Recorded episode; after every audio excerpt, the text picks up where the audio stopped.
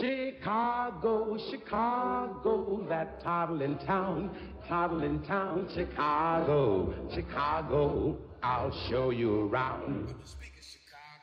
The corner was our magic, our music, our politics. Fires raised as tribal dances and war cries broke out on different corners. Power to the people. And just say Shot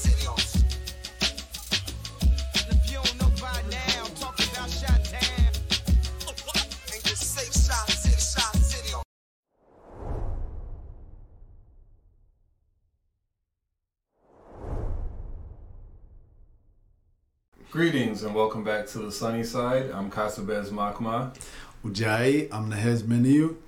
and w- welcome to episode 14 of the Chicago Sunnyside podcast.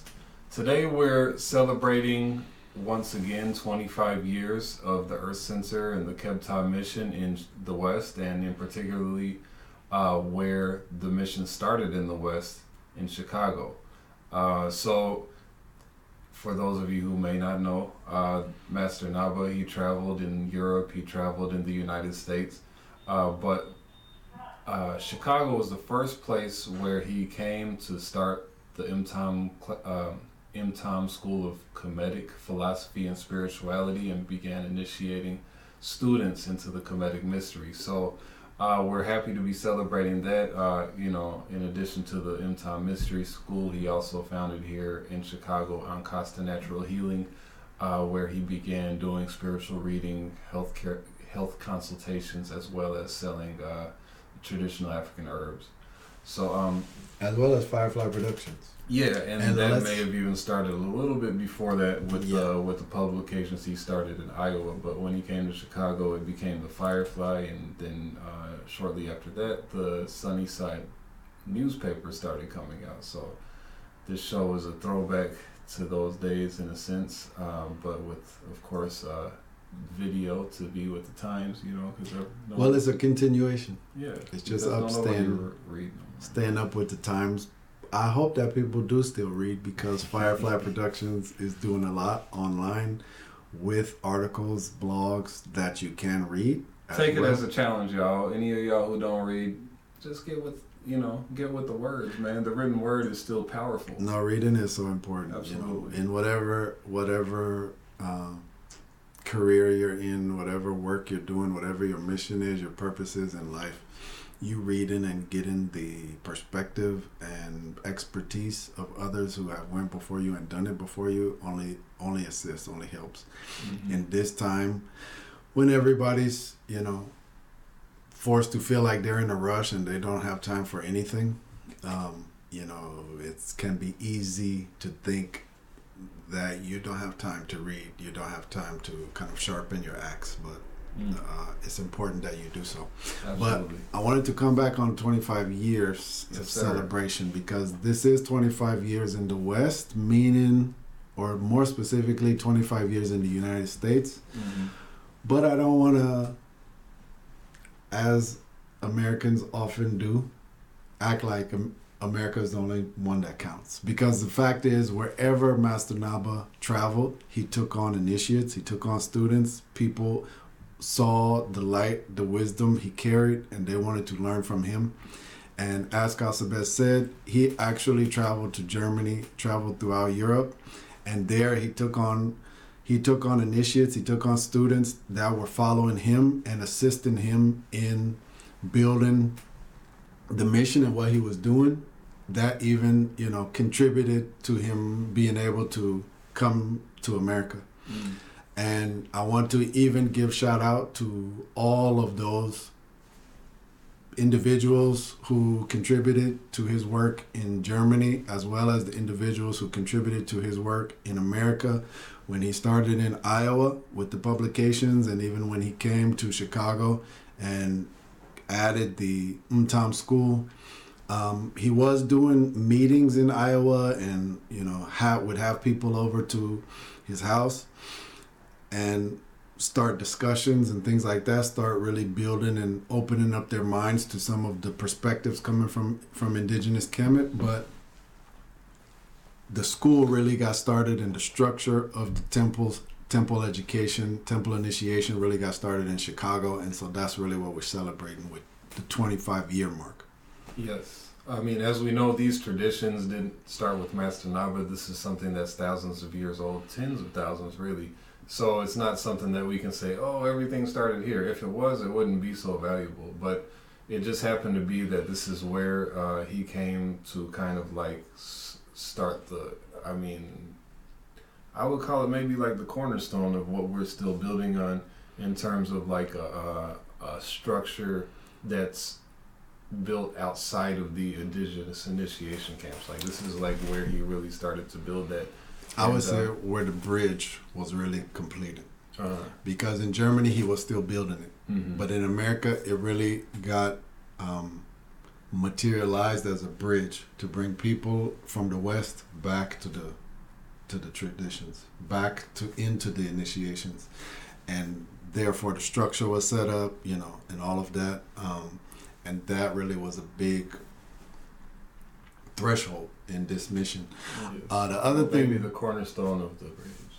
okay, but uh, the but I feel like you know when we got started, it was like a bridge, one of those rope bridges that you see in the jungle with the planks and stuff. And like we've been, you know, over time trying to refine that. So you know, I'm proud to have been a part of it, and uh, I'm just happy that Chicago. For whatever reason, happened to be the place that he came first because that's where I was. So you know, I'm just uh, thankful that I didn't have to be like this brother and uproot my life and and move over here. But uh, that might have even yeah, there's some benefits. you, There's you some know, yeah. benefits to that because it cut down on the distractions. which But- I definitely had. But um, the other thing I wanted to say about the Sunnyside podcast as a continuation of the Sunnyside media that already existed in print, mm-hmm. for those Chicagolanders that are listening, that remember the Sunnyside, you know, we used to take it all around the city and bring that perspective coming from the Earth Center mission to Chicago, throughout Chicago. But the Sh- the Sunnyside podcast as now a video podcast, you know, radio outlet is also a continuation because when Master Naba left after getting things started in the West and then went back home to Burkina Faso, he started a radio show called The Light, Lu- uh, Lumiere. Mm-hmm. Don't you know? Lumiere, Don't get upset with my French pronunciation. That's not why we're here right? but he started that podcast, The Light, and you can see that's really the concept we're talking about. Mm-hmm. The light, making sure we can identify where that light is is uh, being held, being kept, and uh, people are benefiting from or have the opportunity to benefit from around the city.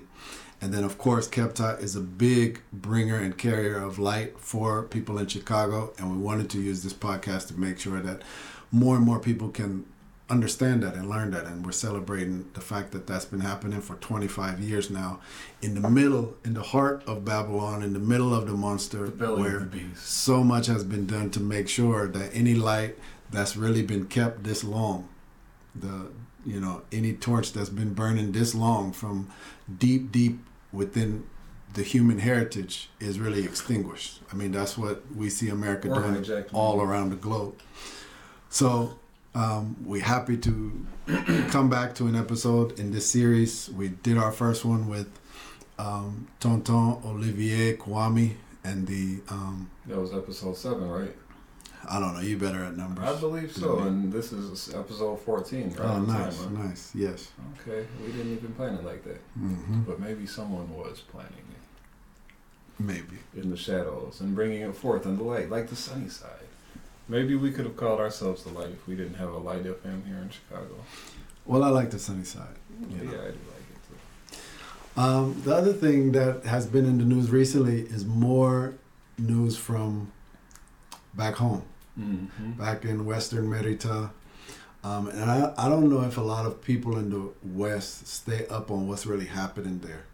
You may hear about some of the recent coups d'etats. I know we've talked about it on the on the podcast.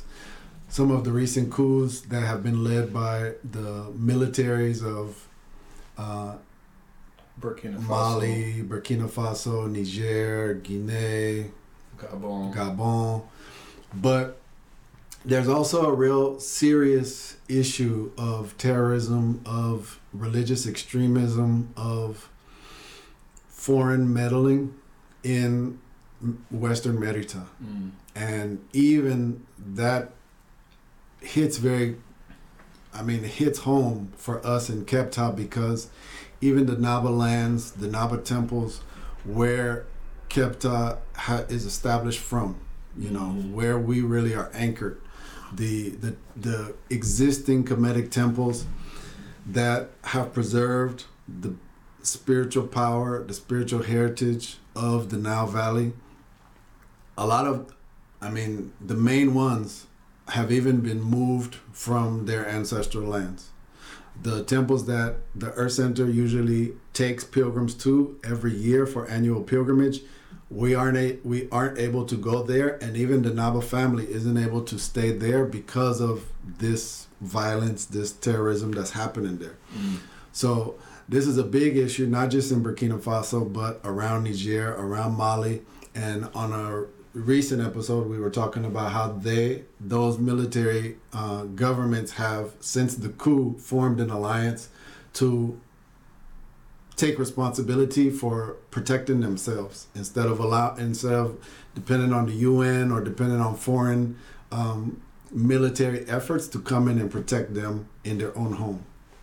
And so there's more news coming from there. Yeah, absolutely. And um, yeah, if you've been following the Sunnyside podcast, I'm sure you've been aware of the situation. Um, these uh, this alliance really was kind of um, made necessary by the threats that um, the ECOWAS, the Econo- Economic Community of West African States, uh, which is you know basically a political bloc. It's not just economic, but it's a political bloc of uh, of countries in West Africa that's more or less um, led by colonial powers, like mostly France and probably Great Britain as well to an extent.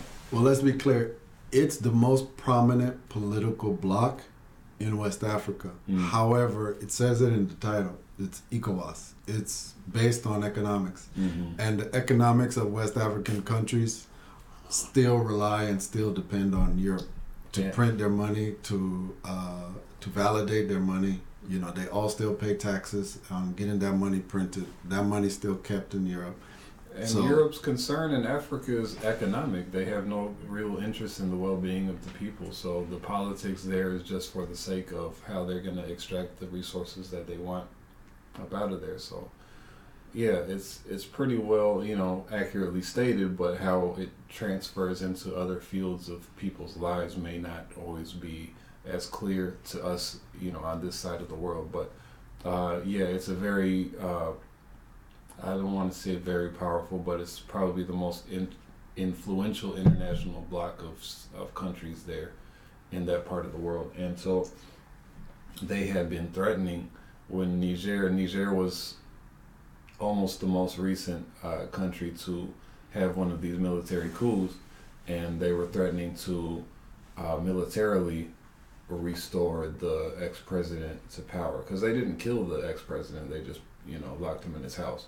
So uh, they didn't, you know, they didn't need to kill anybody. They just took control of the country. But they're saying, oh, we need to restore democratic order, which once again, uh, the people of Niger were not calling for this, but people from outside Niger were calling for this for because they thought, hmm, if we let this happen here, maybe uh, they'll overthrow me next. So the Nigeria, you know, president and some of the other presidents were Ivory Coast. yeah, they're up in arms about it. But anyway, they, in addition, well, first of all, Burkina Faso and uh, Mali were like, okay, well, if you guys, um, if you guys invade Niger, we'll take it as an act of war against us. So you guys will be dragging us into a larger conflict, and I don't, I know y'all don't want that. So they've been forming this alliance called the uh, Alliance of uh, Sahelian States. And uh, so the Sahel, so probably people don't even know what the Sahel is. So, you know, the Sahara Desert, largest desert in the world, goes across North and West Africa to East Africa. And um, just south of that is the Sahel region, which is kind of like a dry savanna climate. So uh, that that's uh, the states that are involved here, and that's really the area that's most affected by the terrorist activity as well. So that really um, is important for us and our mission because a lot of people don't know what the Sahel is, and there and even more people don't understand that before the current definition of the colonial countries in Africa, mm-hmm. even as that was getting started, already invaders were there and colonization had started. There was a strip that went throughout Africa, almost from the east coast to the west coast, right around that area in the Sahel and just south of the Sahel, that was called English Sudan and French Sudan.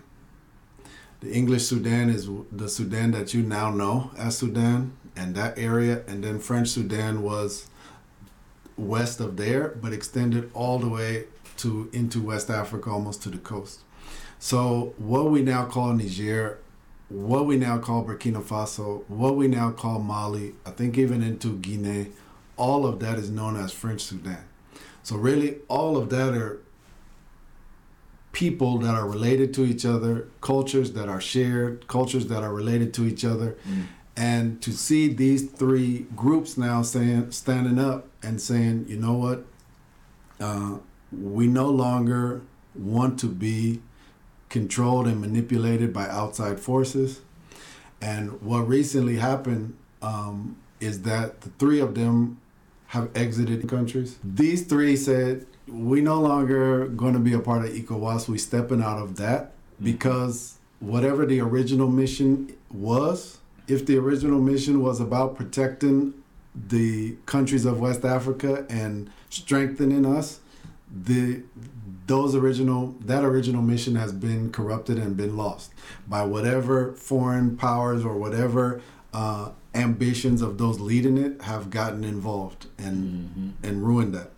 I mean, assuming that it was ever for the people in the first place. Sure, but you know when they give a when they give an official statement, they have to talk officially. Okay, yes. So they said, you know, since that's been compromised, it doesn't serve to help protect us. We're dealing with a real situation here. Mm. People are being kicked off of their land. People are being killed. I think you know there's been a lot of uh, since the terrorism really started there. There's been thousands of deaths in the villages, in places where people don't have any military protection, and ECOWAS isn't standing up to do it. But they make sure to stand up against military coup d'états that are being done In with no deaths that In are order- being done with no deaths, Mhm. mind you, Mhm. in order to actually bring protection to the people in that country.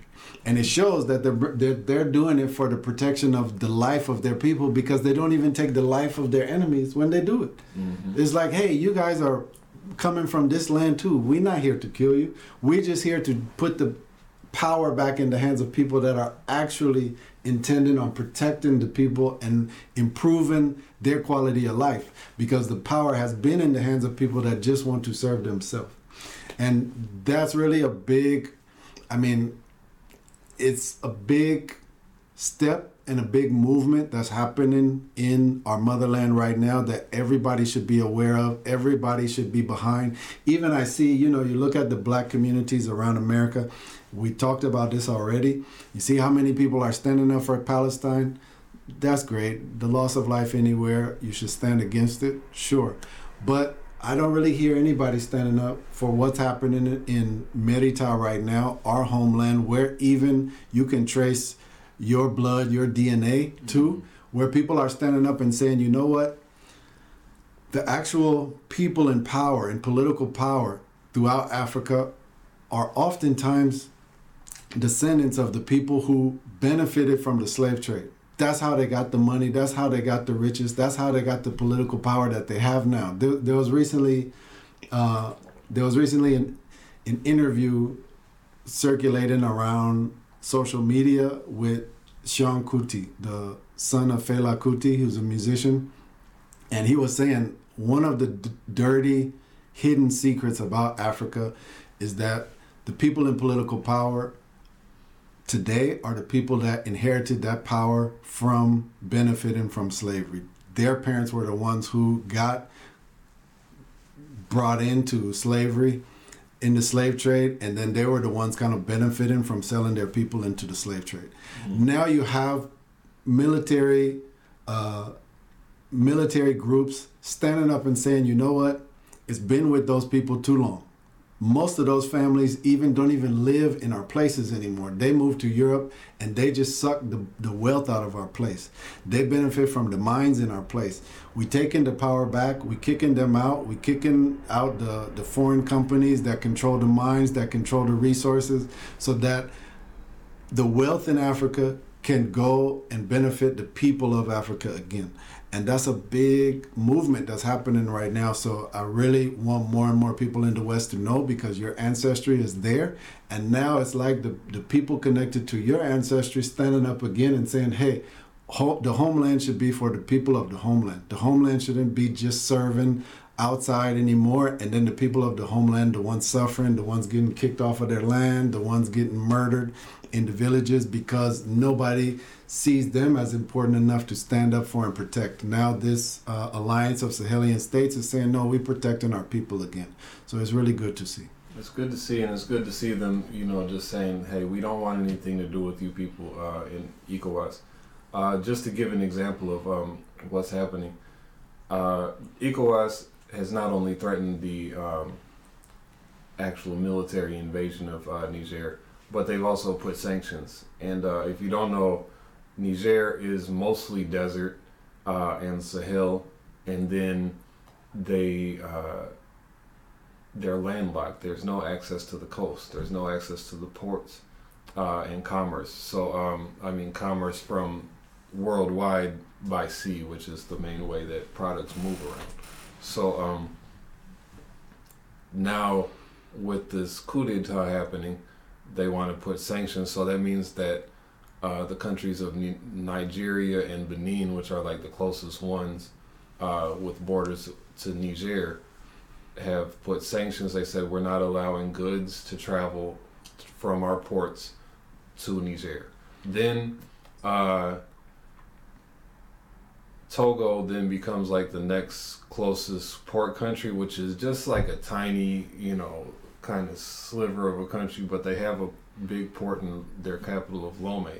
So, in order to transport goods from the coast to Niger, they have to go through Burkina Faso from Togo. You know, they go through the whole Togo, probably takes about 20 hours just to get to the coast of, I mean, uh, the border with uh, Burkina. Then they have to go through Burkina where there's a terrorist problem. So, when we, last time I was traveling from Togo to Burkina, I saw this huge line, this huge convoy of trucks. These brothers were just, you know, it's the middle of the day, uh, so it's hot. These brothers are like under the trucks, chilling on on their mats, maybe eating lunch or whatever, because they know they're not going anywhere. I'm asking like, what's going on? It's like they're waiting for a convoy to accompany them to uh, Niger. There's a lot of paperwork or whatever that Togo has to do and whatever to arrange things, and then they have to go through Burkina, and they might be there a month or two, so they just waiting. So you know, it's it's a long, long line of trucks just waiting with goods that people need, and it's being held up, and because people want to make political moves and uh, do sanctions. Uh, again, you know, when people do sanctions, like you always hear about, it's people who end up suffering from not having the things that they need or the things they depend on. You know, hopefully, at least you know, like we've seen in Cuba, where the sanctions have been going on so long, they just know they need to depend on themselves. So that can even become a good thing. But when you just cut people off willy nilly like that, uh, it's a horrible thing to do to people. You're playing with people's lives. Exactly. Yeah, But that's the thing is that today our lives are being played with by politics. We all know it.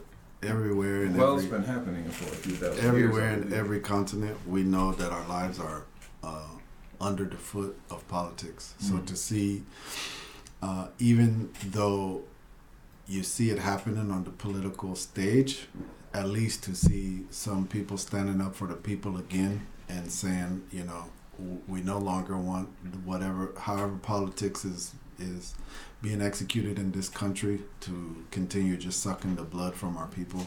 We, we, we want to change that. You know, it's a good thing to see. However, we we tend to see that when that happens just on the political stage, it, it fizzles out.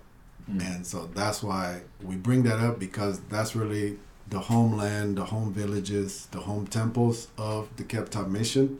And the Kebtah uh, mission and the Earth Center as an organization being the outreach arm and an example of that revolution happening at a deeper level, on the spiritual level, on the cultural level, to bring the cultural heritage of that homeland back to its descendants and even to fortify it in the people that are there because we have we have temples on the uh, in the homeland in Burkina Faso in Togo. We work with temples in that area to have it happening on that side too together and then see this political side follow it is exciting to see so we wanted to bring that up um, and then you know, Long, life and divine protection to those brothers and whoever supporting them. Big ups also to Seun Kuti uh, and his father Fela, who's another example of uh, you know what you can achieve through posterity and through your you know through your descendants because his his children are still carrying on what he's doing. Definitely, and and divine protection, as much as the, as much as it will mean, even coming from you know initiates of the temples, we praying for divine protection for the Naba family and for all of the elders and the priests who have been fighting, who have been um, preserving the heritage that really gives us our identity. You know, divine protection and and divine protection for the Naba family, the Naba priests that are right now under attack, uh, and their homelands are under attack. So, all of that to uh, introduce today our episode and our guest, who is our respected executive director in the Earth Center, carrying the Kebtah mission into the West, Mhm. Nekhitem Kamenthu. So, we're very happy to have him on the show, and we want to get to his interview. So, I'm looking forward to hear what our brother has to say. So we are here with the executive director of Kebtah or the Earth Center.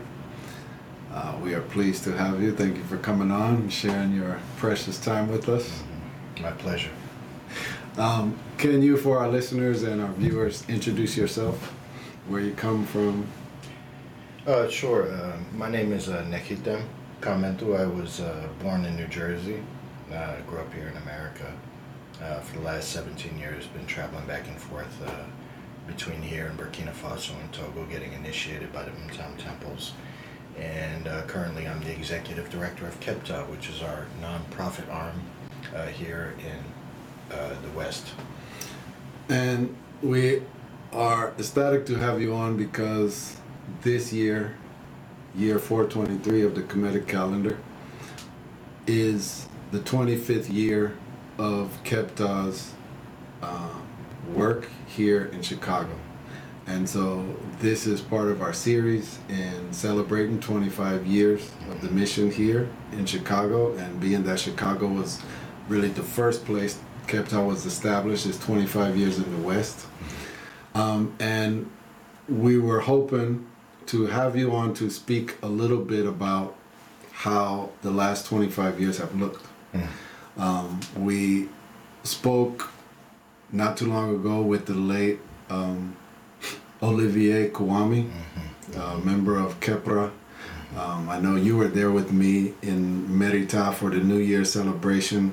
We got to spend some of his last days here among the living with him. It, that was a, a, A privilege blessing. and an obligation. I mean, a privilege and a blessing.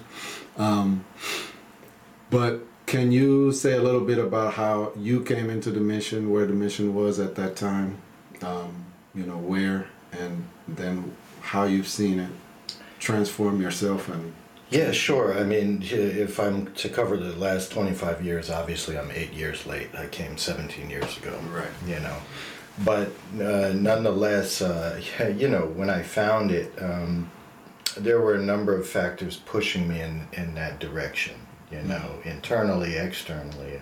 You know, and uh, when I began it, I when I began uh, my classes at Mtam School in 2006.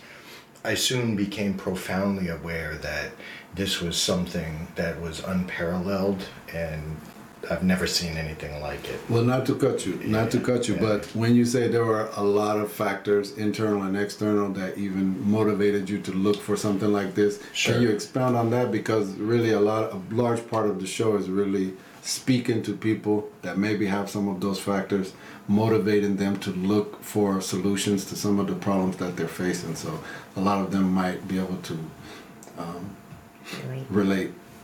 Well, I mean, sure. A, a lot of it was, I'm not going to say intangible, but it was just things nudging me and pushing me in that direction. You know, I, I always had an interest. I mean, I grew up in New Jersey, so I'm an American.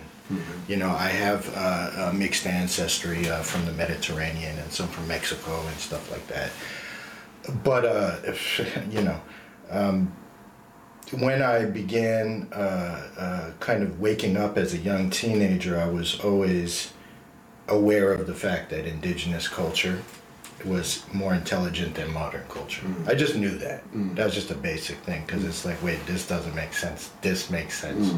More experience, less experience, so on and so forth.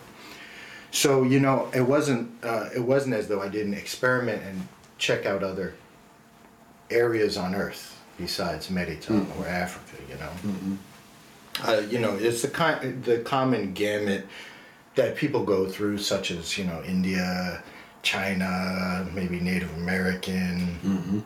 Uh, but Africa's like you know not touched because typically it's demonized. You know, they did a good job as the church of demonizing Africa, whereas anything traditionally African is by most major religions seen as uh, uh, Coming from unholy. the dark you know? continent. Mm-hmm. Yeah, the dark continent. It, you know, it's evil. It scares people. You know, the fact that you know the capability in nature to manipulate things. You know, it exists, and there's mm-hmm. people that actually know how to do that. You know, that terrifies people. Anyway, you know, I don't know how it's any less terrifying than someone's ability to manipulate a gun and load it up and you know, you know, drop a bomb or send drones anywhere.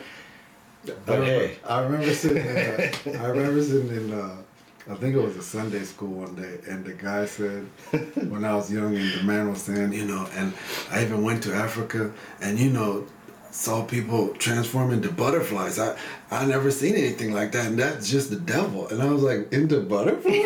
like what? How can that be the devil? That sounds awesome. yeah. Right. You saw that? Yeah, I mean, it's just that the whole relative insanity of it when you look at the evil done existentially on this earth and who's Mm-hmm. doing it and their reasoning and their excuses. Then you look at indigenous practitioners Right, who deal with good and bad people all the time, just Mm-hmm. like everyone else on earth do. And then you look at that level of demonization, you re- it really makes you lose some confidence in Mm-hmm. the human psyche and uh, and and see the weakness of the how the human mind can be conditioned. You know. Mm-hmm. Anyway, so you know, I you know Africa was kind of low on the list because that was just what was available to me as a youth. You know, Mm-hmm. like looking at indigenous culture, and but things kept pushing me towards it. You know, Mm-hmm. kept pushing me. I, I somehow I got into drumming. I ended up going on a trip to Accra when I was about seventeen or eighteen with a friend of the family who told me I had to go. Mm-hmm. He was working uh, with the Black Studies department at a university and knew my family and Okay. knew I drummed too. He said, "Yeah, come, come." So that was my first exposure. We And that's that's Accra in Ghana. Accra, yeah, in Ghana. We went Accra, Kumasi, Mm-hmm. and uh, and and it was a good trip. Short, but Profound. um, profound because I actually met people on that trip that had a quality that was very refreshing. And I remember that as a youth. I'm like, because I just sat and talked, had conversations that were philosophically elevated, that were g- genteel, meaning mm-hmm. like, mm-hmm. you know, and uh, meaning like civilized, you know, or mm-hmm. whatever. and all of these things. And I was like, wow, man, these are really elevated people. And then I went back to the U.S., hanging out with all the stoners and the crazy people and the conservatives and the politicians. Like, God, I'm like, Africa was great, you know. And then it was just kind of a footnote, you know. And I, it wasn't like I didn't have some interest in some of the things, but all you have available is like these kind of uh, compendiums on voodoo and stuff like Yeah. that, and all has like this kind of sheen of uh, like a dark Yeah. kind of sheen around it, you know. Anyway, fast forward over the years, one thing led to another, and it finally, uh, you know, I I I was. Um, I discovered that the Earth Center existed. I discovered that Kebtah existed, and I said, "Wow, something like that." And that's what drew me to it. So I say all that just to say I had a history of seeking. Yeah. You know, I had job. I was holding down jobs and doing other stuff that whole time, family things. Of course. But Of course. underneath all that, I was conscious of these things, you know. And so when I found it, uh, and then started uh, being initiated at Mtam School, I realized how profound it was because I'd never read or heard anything that was so practical, um, spiritual yet not esoteric. Mm-hmm. All of these things, you know, they kind of rolled into one. Mm-hmm. It- very existentially realistic, mm-hmm. yet dealing with all of the elements that spirituality is supposed to include. You know, in a perfect world or whatever. So, so that uh, when I started subjecting myself to initiation, because initiation isn't just learning information. Initiation is learning knowledge, applying it to yourself, really meditating on it, allowing it to enrich your life day to day, and then it begins to alter you because it's very old knowledge. You learn things about, let's say, uh, human behavior, aspects and functions of the mind that were kind of distilled down to these very simple processes I didn't know about really, or ever take the time to isolate like that. Uh, things about the human spirit, lineages, ancestral realities, uh, relationship with the earth, all of these things, either energetic uh, realities, mental realities, psychological realities, all elements having to do with the human condition and then our placement on earth because it's human initiation you know it's not like a tree initiation Right. Right. hmm or alien initiation Yes. So how does this affect the relationships that you had established prior to? Because initiation, as we all know, yeah yeah changes you in so many ways on so many levels. Yeah. What about the people that are around you? yeah yeah well i was lucky let me and that's a great segue because it has to do with what was perceivable in the changes in me by people around me mm-hmm. i was lucky because I knew enough to be like, I'm not telling nobody I'm doing this mm. at the beginning. Like my family, I'm just gonna kind of start and check it out because I always take things with a grain of salt. That's just the kind of person I mm-hmm. am. I don't know if I need to check it out to see if something's for real or if it's worth doing or mm-hmm. worth standing on. And I never subscribed to anything before, like a religion or anything remotely like that. I don't believe in belief. I think belief, faith, uh, all of these things are for the dogs. I don't believe in belief should be a T-shirt. Yeah, yeah, you know what I'm saying. Yes. so you know, I just, I just don't think it helps anybody. You can believe whatever you want. It doesn't mean it's gonna happen. You can have faith in whatever I want. You just set yourself up to be disappointed. Right. It just, eh. Uh, you know, I, so I, I don't really, I never subscribe to religion. I don't believe in belief. And then um, all of these things, and then so you know, I'm, I'm always taking with a grain of salt when I get involved with it. So that automatically just activated my tendency to Keep it quiet. keep it quiet, you know, family and friends.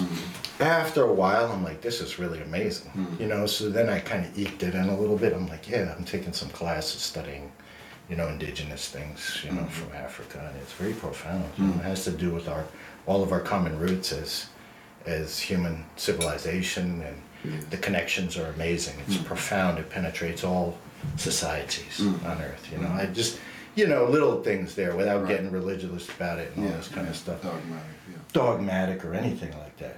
Um, so, eventually, over the course of a couple of years, uh, uh, when I began to change, I began to become more stable, uh, just really go in a direction that my father appreciated, very much so, my mother appreciated. Uh, uh, my family and friends saw mm. like this element that was more stable. Mm. You know, mm. wasn't like I was perfect, but I mean there was like progress. You know what I'm mm-hmm. saying? yes. you know, but and they were like, wow, you know, and and there began to be a respect there, and then I started bringing people around. So that it was, and then you know we were all having dinner. You remember that from the early days, coming to Yes. family's house. It was like everything was like this. Definitely, yeah. And you could see the appreciation on your parents too. Yeah, yeah. For you know what a young group of people getting together for positive things, for trying to improve their life, enrich their life with the respect to old culture and indigenous values. Mm-hmm. You could see that. Right now, I, I was I, I had that, if you want to call it luck. I, would, I don't know if you call it that, but I had that luck, right? So, um, a lot of people aren't like that though. A lot of people will learn and they'll be like, "Oh my God, this right. is the truth. Right. This is amazing," and they'll go and pose it on their family and friends, and then they just come off like any other religious zealot mm-hmm. because there's nothing to substantiate it. Right. So it wasn't luck. It was, Yeah, You know, maybe the the strategy, you know. The yeah. luck of your strategy. Right, sure. The luck of being strategic. But yeah, a lot of just to go back to the original question, sure, a lot of I mean, my experience has been tremendous. You can imagine in 17 years, uh, it, it wasn't only the fundamentals I learned at the beginning of the initiation, uh, but my own experiences guide guided and led through being able to be in the culture, to being being back on the motherland, and uh, and having that exposure day to day uh, has helped me spiritually, helped me psychologically, has helped me mentally, existentially, like my identity.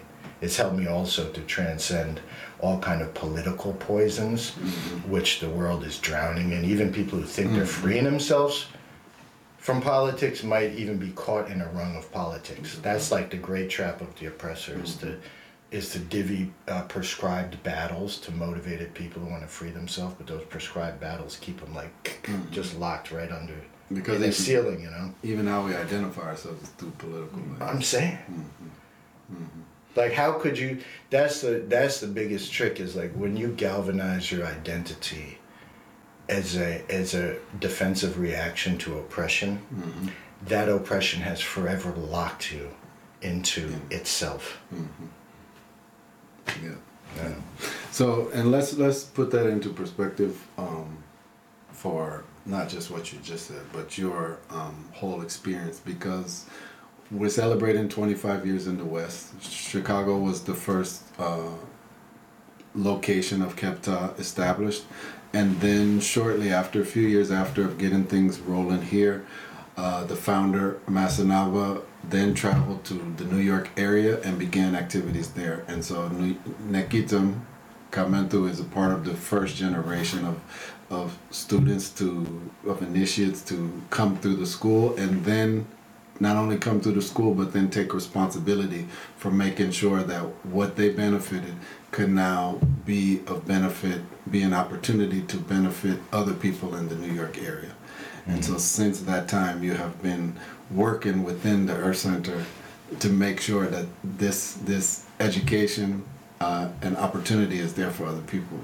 Can you tell us how that has been? Because you're dealing with New Yorkers, so how, how did, how You that? really want to open that, You- can, that can of worms? well, what I'm really trying to get at is how, because Kebtah's mission is so big. Kebtah's mission is so big; it has many sides. We even, you know, talked to um, uh, some representatives from Ancosta not too long ago. There's a publishing side. There's a, uh side that does works um, uh, in on the continent. But what really, as a nonprofit, is Kebtah bringing that benefits the communities that it's in in the West. So we could speak about that in Chicago, but you haven't seen it come to New York, one of the biggest marketplaces of you know the West. what did what did you really see? It how how it benefited other people? How what kept you fighting in this, working in this, sacrificing to make sure that it can continue? It's a it's a complicated situation. Uh, there, well, there's a couple levels. First of all, just uh, you know, in light of the history of Kebtah, back then when I started the initiation, the, the movement was very small. Mm-hmm. It was a small movement here. You know, you, what are you talking? about? Fifteen people that were mm-hmm. really active in it. You mm-hmm. know what I mean? So it was real grassroots, like real, you know, community oriented. Everybody was just working to keep everything afloat and continue and keep keep keep uh, the conduit, the educational conduit, open through our temples and centers between there and Merita, or what we have in Burkina and Togo, and here, wherever we're located. Um, and you know, as any community-based volunteer organization is, there's a huge learning curve, you know, and there's on, only so much time you have, you know, and and so we, uh, you know, we everyone pushed for years, and you know, we figured out better ways to do things. You know, we modified our approach. Obviously, it's like, man, this really wasn't working. We weren't doing it right. Let's try this way. That's not working. Let's do it this way. I mean, a lot of that happened over the years, and our time in New York was no exception. You know, for that, um, we've come a long way. You know, we, we have membership all over the world now. Yeah. You know, um, but New York is an interesting place because we showed up when the Makadu established the temple there. It was the first time everybody's becoming aware of it. It was like 2006. Um, and being an African organization, uh, it was uh, mostly on the radar of, of the black community in New York. You know, so it was that community. Now, coming in at 2006, you know, uh, for anybody who's aware about the black community in New York, and when it comes to conscious things, Afrocentric things, when it comes to comedic things, there is already a huge pre existing marketplace and oversaturation of things that resemble what we do mm-hmm. you know? And so now in modern times you know that's the, the thing of our world in a modern way. We're satur- saturated by choices and opportunities you mm-hmm. know? Mm-hmm. And when you have so many choices and you have so many opportunities and there's so many things out there it's uh, it's just like uh, uh, having a menu with a million plates on it, and all you want to do is eat. And then you look at it and you can't figure out what you want. It's like you just get tired from trying to choose what you have. It's like a diner menu or something like that, you know. You ask the waiter for their recommendation. Yeah, Just bring, just bring something. Just bring something because you're fatigued, and then you take anything. It might not be the right thing, right? But us, uh, uh, you know, us, we actually, uh, and the ironic, is that the word ironic? The ironic part of it is we're we were actually the only organization of our kind in New York at that time. Meaning, coming from the temples, we come from representing the the the that legacy of Kemetic culture, like the unbroken line of those temples, Right. The grandeur of what's standing behind us on the continent. You know, I've been there, I saw it enough. You know, after my first year, I went, I was like, "Ooh, this is real," you know. So you were saying that's what made it unique in a saturation of things that look like it. Look like it, but aren't that. Use some words like Yeah, I'm not trying to. I'm not trying to uh, uh, discredit or you know because oh. people have created a lot of things to help the community. You Right, know, the right. best with whatever resources they had. Right.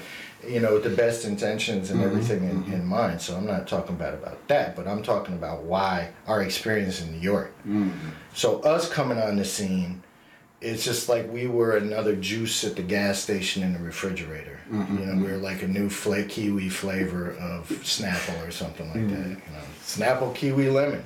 You know, and it's like people already know what they want when they go to the juice store. Yeah. This is our was our situation in New York. Yeah.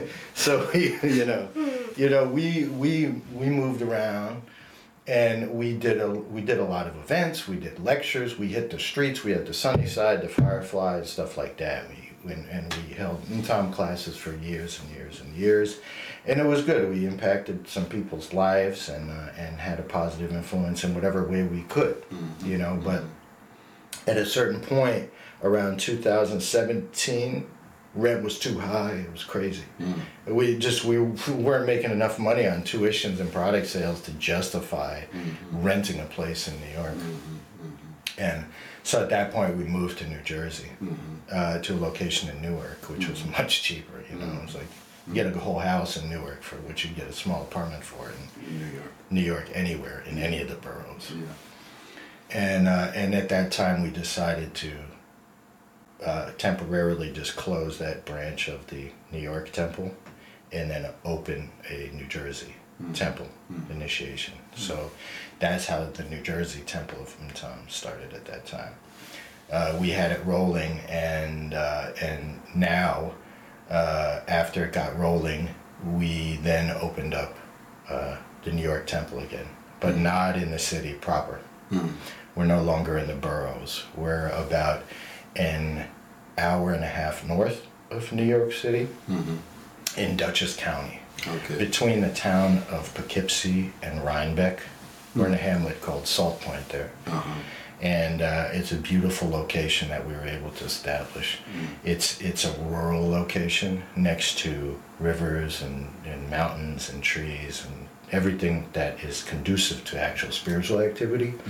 So it, it was a big jump and a big leap. So we, we just established that place up there. Um, I think going on about a year and a half, something like this now. We've had a number of events there, but haven't begun our initiation uh, Just classes just yet. But we will soon. Okay. But but my art, to be honest, yeah, our experience in New York was, you would think people would be ecstatic about us existing, Mm-hmm. but you know the state of the world, like, why should anybody know any better? Mm-hmm. The way the world goes, like, why would anybody have any more confidence in Right. something else popping up, being like, hey, No, that's the thing. You When know? there's an oversaturation of things, then you don't trust anything.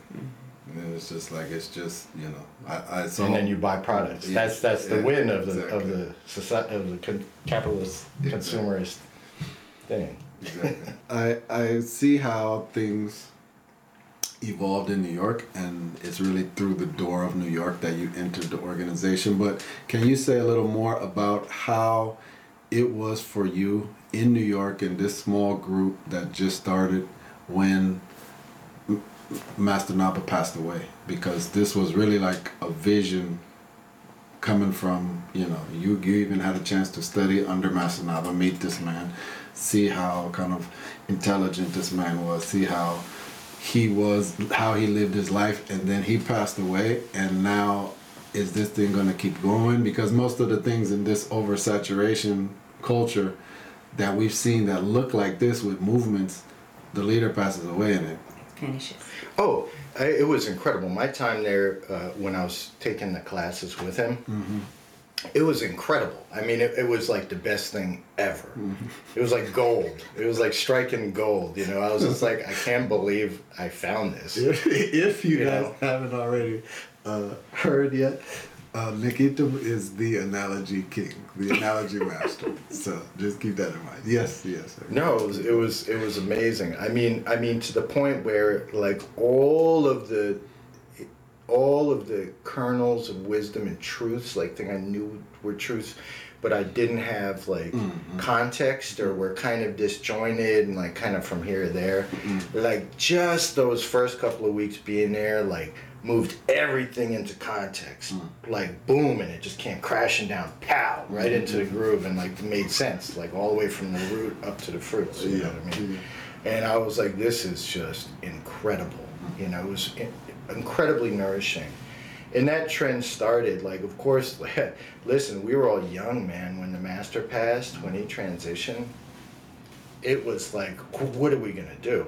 But I would say the difference is this because he, when he was alive, he would tell all of us again and again when we would be too dependent on him and being like, what do we do? You know, mm-hmm. how do we get through this and all that? He's like, look, he would be kind of stern. He'd be like, look, you guys, you guys are gonna be running this one day. I'm not gonna be around to help you, so you hmm. better like start using your brain, you know, and hmm. stop being such a donkey. You know what I'm hmm. saying? Like he was uh, opposed to any kind of guru situation or anything like that. He was not that. But you have to learn from somebody who's good at something. You know, and he took that very seriously as an initiate of his masters, and as one being that kind of master who's also initiating masters. I mean, I'm not saying Mm-hmm. Yeah, you no, know, but uh, but the fact is, is that it's leadership training. Mm-hmm. That's what it's about. If it's not leadership training, then what the hell is it? A cult of personality, Mm-hmm. right? You know. So, you know, e- we couldn't even though it was so difficult somehow traveling back and forth and uh, going through the process and then working with Naba Irita, um, you know, and uh, all of that over the years, we were able to stabilize it and bring it forth and continue that quality, mm-hmm. you know, from before. Mm-hmm. And then and being able to adapt and be dynamic to a growing population of initiates, to interfacing with different groups of people, different crowds, and stuff like that. It's we were able to keep it going amazingly. But I, I had serious doubts that we were going to be because I'm like, dang, like, what are we going to do? Like, I don't know if I'm not a donkey anymore. You know? Well, the thing is, it's like you all had you on your side and against you at the same mm-hmm. time because mm-hmm. it's like when you look back at the history of the Earth Center and you see the people who are leading this organization, when you all took the helm, you were babies mm-hmm. in the big scheme of things. It's like n- no one that I know at those ages would have been equipped to take leadership positions of an organization like this because of the, the magnitude, the scale, the profundity of it. It is just so much for to rest on the shoulders of, of young people. But that's actually what happened. And so the ups, the downs, the backs, the forth, how were you all able to withstand that given your youth, given uh, the growth that you're trying to achieve and the weight of the work? I think I developed some joint problems and graying hair. like I had gray hair and joint problems. I became overweight a little bit. A couple Oh, you gotta blame spells. that. You yeah. gotta blame it. That's that's how I managed. it. Yeah. Well, well, but can you because for our listeners, they're hearing that a person comes to a profound organization, even connected to the um, traditional modes of education, traditional hierarchies of society, and you come to an organization in 2006 that's kind of an organization sent out by those traditional ways that are very well established, very old, um, and this organization is representing them. And then now you have even worked your way to being responsible as an executive director in that.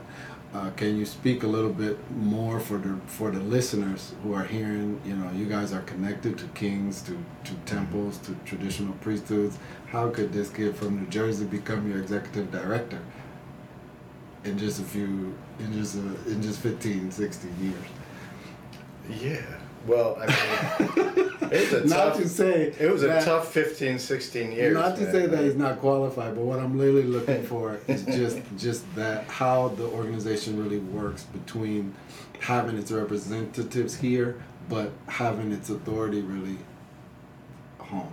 You know, they say suffering teaches, right? Definitely, definitely, it's the Um, best it, teacher. it, it is the best teacher. Anyone who tells you like having a good time teaches it don't. Yeah. They don't. Yeah. Like you gotta struggle. It's like building muscles. You gotta lift weight. hmm I would never in a million years have imagined that I would be doing anything like what I was doing today, hmm like 20 years ago. Mhm. But here I am doing it. Mhm. You know. hmm Um, nonetheless, uh, you know, uh, obviously we have a nonprofit that we manage here. And our nonprofit has divisions and departments. We have publication, we run our physical lo- brick and mortar locations, you know, for our temples. Uh, we have uh, charitable projects. Um, all of these things require a business identity and they require bylaws, you know, and they require some type of corporate structure that's breathable enough to interface with standing on the shoulders of traditional authorities and all of this. And that's, you know, uh, you know, apparently uh, through my years of being exposed to things, I happen to be the okay person to be doing that. No, you know? okay. Don't, So- don't belittle it at all. So you know, I, I, I, but the thing is, is that you know, it's normal. You know, it's like, hey, what are we bringing in through our different divisions? You know, we have to check accounting, we have to pay rents and utilities, we have to do quality control in our institutions, either with the publications or with quality of what we're teaching in the initiations and so on and so forth. There's a lot of aspects involved. Mm-hmm. So e- executive director becomes a, a, a coordinator of the heads of the divisions and stuff like that, just to make sure that everything is synchronized and I can be a conduit to kind of communicate and execute things mm-hmm. on the on, on for the benefit of everybody and coming from the benefit of coming from everybody's request. But it also, to me, it shows that you all grew up in this work. It was something that you saw and it benefited you in your life in such a profound way. It forced you to grow up, even maybe when you weren't ready to grow up or when you may not have grown up in the modern society. Being put in a position, it forced you to grow up and experience and see and navigate a world that you wouldn't have been able to do without you, you no one would be an executive director at uh, let's say microsoft within a short time span. But we can see like the depth of this organization even the levels of the organization the temples in merita there's something that's so strong that's standing behind it. It allows you that opportunity to have that growth experience. Uh, it's like work Well, it's working on a unique. job tra- training Yeah, type of thing. It's, it's very unique It- and it's hard to compare to corporations. Yeah, you couldn't bring somebody. You couldn't say like, "Hey, let me go uh, hire Ed from this company. Come over and be our executive Exactly. director." If you have no experience in the traditions or anything like that, it, it would not work It ain't gonna work. Mm-hmm. You'd have a heart attack. Yeah, definitely. Um, it's so interesting that aspect of um, an organization that serves as the representative or the face or the extension of a very old indigenous systems and culture. Be, and even, you know, you serving as the executive director and ensuring that things functioning together to be that representative on this side is bringing a big a big opportunity to people in the West because now even Kebtah is is releasing like annual divinations. Now even Sure. Kebtah is you know making more and more of the uh, value of the culture um, accessible to people over here in the West who are really still in that cacophony of oversaturation Yeah. in the West, but there's these these tenets of culture that have been guiding the members of that culture through eras for millennia, and now more and more of those things are becoming available through you know that hard work of those those children that have grown up in this to become adults. Sure, we're we're we're um, working to bring it to a wide variety of people and populations. You know, you have different ethnicity, different eco- socioeconomic classes, different geographical locations, and uh, one of the tightrope walks that we've had to do is really make translate the tangible, beneficial resources that we offer in into kind of simple language and and simple tools, the things that people can acquire. You know, either either if it's like a wisdom that we're sharing or uh, marketing the initiation classes or products or something like this. That challenge has really been in being able to translate that into such a practical and basic language that people that it'll click with people that are actually looking for that thing. Hmm. Because that's where you miss it Mm-hmm. it's like if you get too verbose if you're talking too much about something get too philosophical or too this way or that it's like that moment where a person is actually looking for that thing and that thing comes to meet them it, just goes like "Meow," like mm-hmm. that because It's not it doesn't clear. click they don't recognize and say oh that's what that is," mm-hmm. you know? So that's been like one of the the more challenging things but we've been we've been doing it you know? We still have a long way to go a lot of it just has to do with the collective consciousness of modern society you know kind of and and all of this and our own experience you know but our our uh, the direction we're going in and our goals and our visions like uh, uh, we certainly have a long way to go but i I, I think if we continue on that trend of trying to translate it and keep it practical and keep it beneficial for everybody, we're gonna we're gonna get there in the best way, whatever reality dictates. Yeah. And what can you say a little bit more about because up until now we've we've been talking a lot about what the organization's work brings to people on this side, the benefit that is gained on this side of the ocean, but back um, in Merita, in the villages, in the areas where this is coming from, where this has been preserved, what is the organization here doing for over there in the last 15, 25 years that you've seen evolve over time? Oh gosh, it's almost. Uh, let me try to put it in simple language. First, what we've done is we've been able to preserve temples. We've done some. That's the basic stuff. We've done some water wells and like actual preserving structures. But the real substantial thing I think that we've done is is because of the interest of all of the people coming from the west and traveling there mm-hmm. to benefit from a culture normally something that most people even locals start to call savage you know as, as mm-hmm. new you know. This is antiquated. This is savage. You mm-hmm. know whether it's religious colonialism locally that's moving the people away or economic opportunities abroad that's sending the youth away and stuff like this. Um, us doing what we have done uh, shows uh, locally to the youth that there is something of great value where they are, you know, to stand on. And it also has awakened a great sense of pride in Pan Africanists who have been fighting for that there, a lot of the old guard and new guard, and people wanting to really do something for the land there and preserve the traditions, and the traditionalists as well. So, you know, we have uh, Head Head Shot Healing Center in Togo. We also have in, uh, do work in Bobo Dioulasso and in Ouagadougou, the temple there.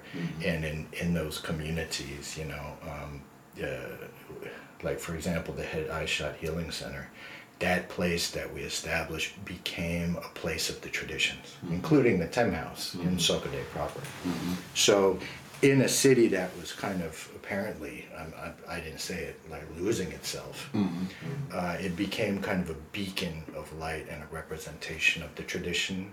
And all of the healers and all of the youth kind of standing with that kind of know it's a place to come together and unite. And it's kind of reawakened a spark that's bringing people back close to the roots instead of losing it. Yeah.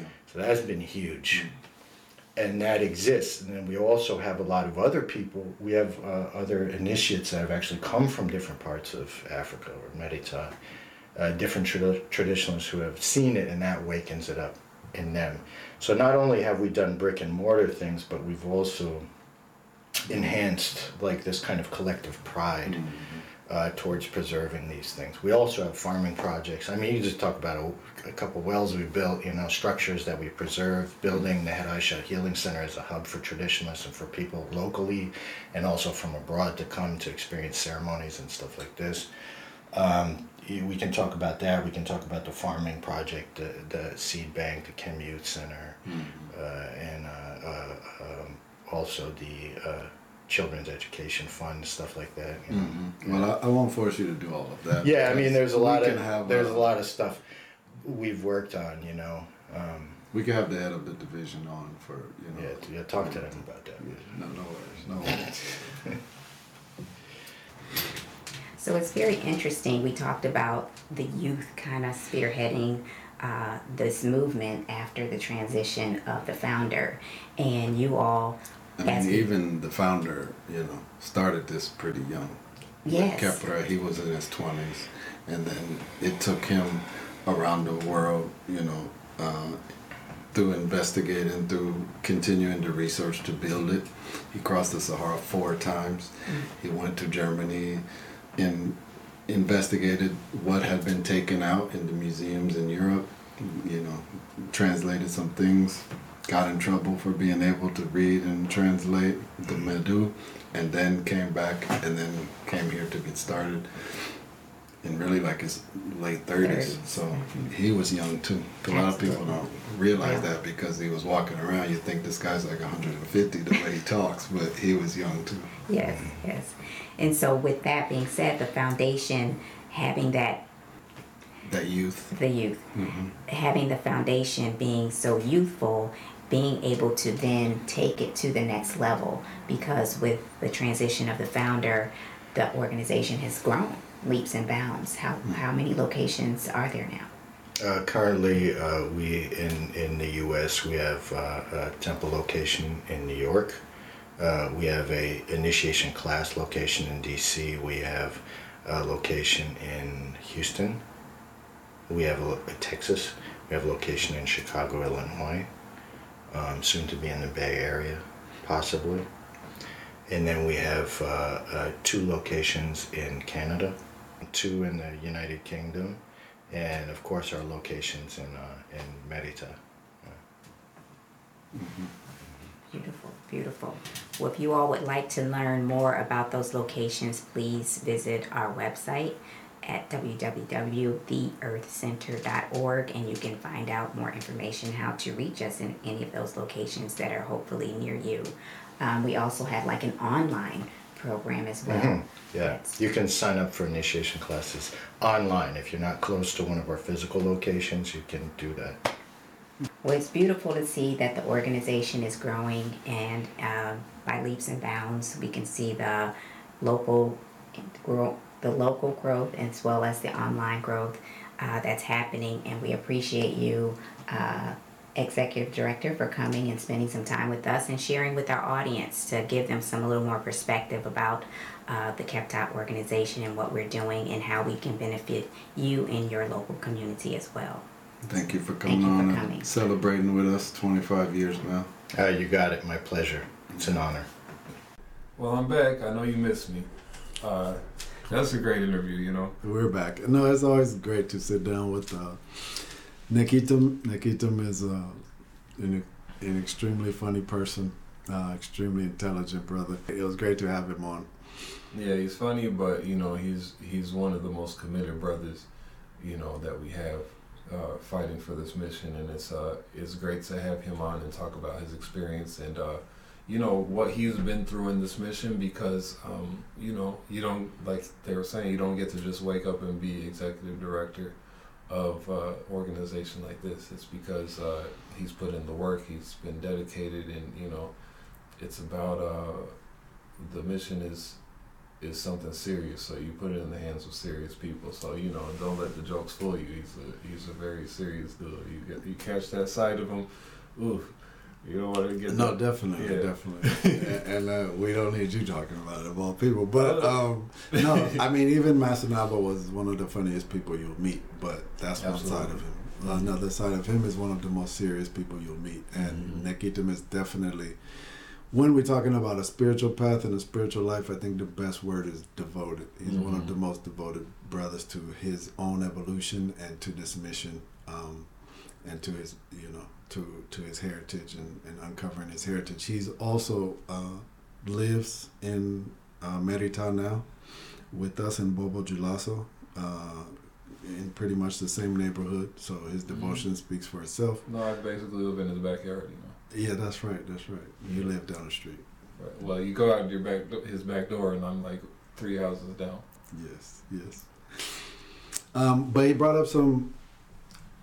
Oh, real, real quick before we get into talking about the interview, I just wanted to mention that you know because you mentioned that he's been devoted to his own evolution and he's been devoted to the mission, uh, and I just wanted to say for our listeners and especially those who may be parts of the organization or follow the organization that the two go hand in hand. You know, because the mission in the organization is what's giving you what you need. So your devotion to the organization that's giving you what you need is also going to benefit you because then you make sure that you keep getting what you need. And I think that really ties right back into um, the two of us. I mean, you know, when Nekhitem and uh, as they were talking about in the conversation, uh, putting in the work, you know, I was right there. And uh, I've, I've been right there through through that transition period of my crew passing away and um, it really took me back uh, listening to the interview through all that history, and um, I just remember when uh, he had been ill for some time, and I, I, I don't know if you remember. I came and asked you. I was like, "Well, what if he doesn't make it?" He was like, "Well, we keep going." And I was like, "Bet, you know, as long as my big bro over here is ready to keep going, I'm ready." You know, so we've been doing it ever since. I mean, you know. I mean, the thing is, you, you mentioned, you know, you coming to me at that time and what what I said. Master Naba let us know when he was here, he's not going to be here. Mm-hmm. He used to tell us all the time because not a lot of people were coming to his lectures, not a lot of people were coming to his classes. Maybe at the beginning they were. Mm-hmm. A lot of people in Chicago, like you pointed out, got really held something against him because he taught everybody. Uh, they wanted him to just teach black people. He taught everybody. He enjoyed everybody. He befriended everybody. He even married people outside of his race. Everybody started having problems, whatever problems they could find with him. And so there wasn't a lot of people at our events. And he used to tell us, don't worry about that. Uh, one day I will be gone and they will be looking for me with a flashlight in the daytime, trying to find me, wishing they didn't miss the opportunity to see me. And then they will have you guys here that they find, and they will have to know me through you. And he told us that again and again. And at that time, sometimes he would say it and he would be like, because there will be a time I will go back home and then I won't be accessible to everybody, just a few of you. And we were thinking, okay, yeah, that would be great. You'll be in the village. We'll get to come and see you in the village. No problem for us, as long as it's me you're talking about. I, I still get access, right? Mm-hmm. And we were thinking of it like that. None of us really knew he was talking about going back to the real home, going, you know, his ancestors. passing and going back to his ancestors that Yeah. sent him on this mission. But look, even for him to say something like that, you know, that I think one of the problems that other or institutions people had with him is that like he will say something like that that will make you know that you know the other people who are out here teaching things that look like what we're teaching they don't have the same level of knowledge. And he refused to kind of like just give credit to other people who you know may have known some things but didn't have the experience and the knowledge that he had or the background that he had or the connection that he had to traditional spirituality Yes, Um, but it should be Yeah. that point should be well stated because it wasn't like a judgmental thing that he had for others. right but it was like a, it's only in America you find people who think they can invent themselves. Mm. They can take a training, read a book, and then claim they're a priest. Take a training, read a book, and then claim they're a spiritual guide because he knew he had went through initiation, he had initiated others, he had crossed the Sahara Desert four times, educating himself, teaching others. He had went through the Sahara, uh, doing initiations for the Tuareg people. He had, you know, went deep into the traditions, into some of the secret sites, sacred sites that people don't know about, and you know, studying the the the resources that the traditions have kept. Mm. He knows all of the things he have been through, and then now he comes to America, and back home, you know, he had people deep in the traditions who were begging him, let me just go and be your bodyguard. Let me, you know, just assist you in this way. And he knows that this is mission, this is what he has to carry out. He knows back home he can spit because he used to chew tobacco. He can spit and somebody can grab it up in the dirt, make mud with it, and eat it because he's just that well respected back home for his experiences and the knowledge he has. And then to come here and to find children sitting in front of him who have only read books and they're trying to talk to him like, hey, you know, you should really understand what I know. And he's just, and he can see through them. Mm. And he's just like, what are what are you, you know? But he was respectful, but it was just like, you guys really don't get it over here. With a loss of culture and a loss of the institutions that that initiate people, you guys have this kind of freedom that's killing you, where you guys will claim to be masters of something you know you didn't earn, you know you didn't experience it. Mm-hmm. I've been around the world, I've been called to temples around the planet. Please Can you come and fix the issue we having with our divinities because we don't know how to fix it? We lost our divinity and ran away from the temples. Can you fix it for us? And he knows that he's been through all of that. And he's been solving people's problems around the world, spiritual cultures. And then he comes here and has to listen to people who barely been out of their house, that just been reading books, that haven't seen anything and that they want to be respected on the same level as him. And in a culture like this, a culture of freedom and democracy and all of that, all of that's okay. All of that's doable. I mean, I just talked to a brother because we just did this episode on Kwanzaa. I just talked to a brother today who uh, we were talking about the fact that Kwanzaa is a made up holiday, and he was like, all holidays are made up. Mm. And That's the thing. you know, when you don't know, you just don't know. But at least when you don't know, at least know that you don't know and don't feel like you know. But that's the thing. When you don't know, you suffer. Yeah. You that you, you don't know that you don't know, and that's what brings on the suffering. Yeah, so you know, at least uh, we at least have the opportunity to stand and uh, speak for uh, or on behalf of or in support of something that we don't know everything about. We're not necessarily the experts. We're not necessarily the gurus and whatever, but we at least can be some children trying to learn and trying to pick some things up that our forefathers once was carrying, and uh, we can speak on behalf of that. Well, and let's be clear. We can at least be some children to point the way to Mhm. what still exists.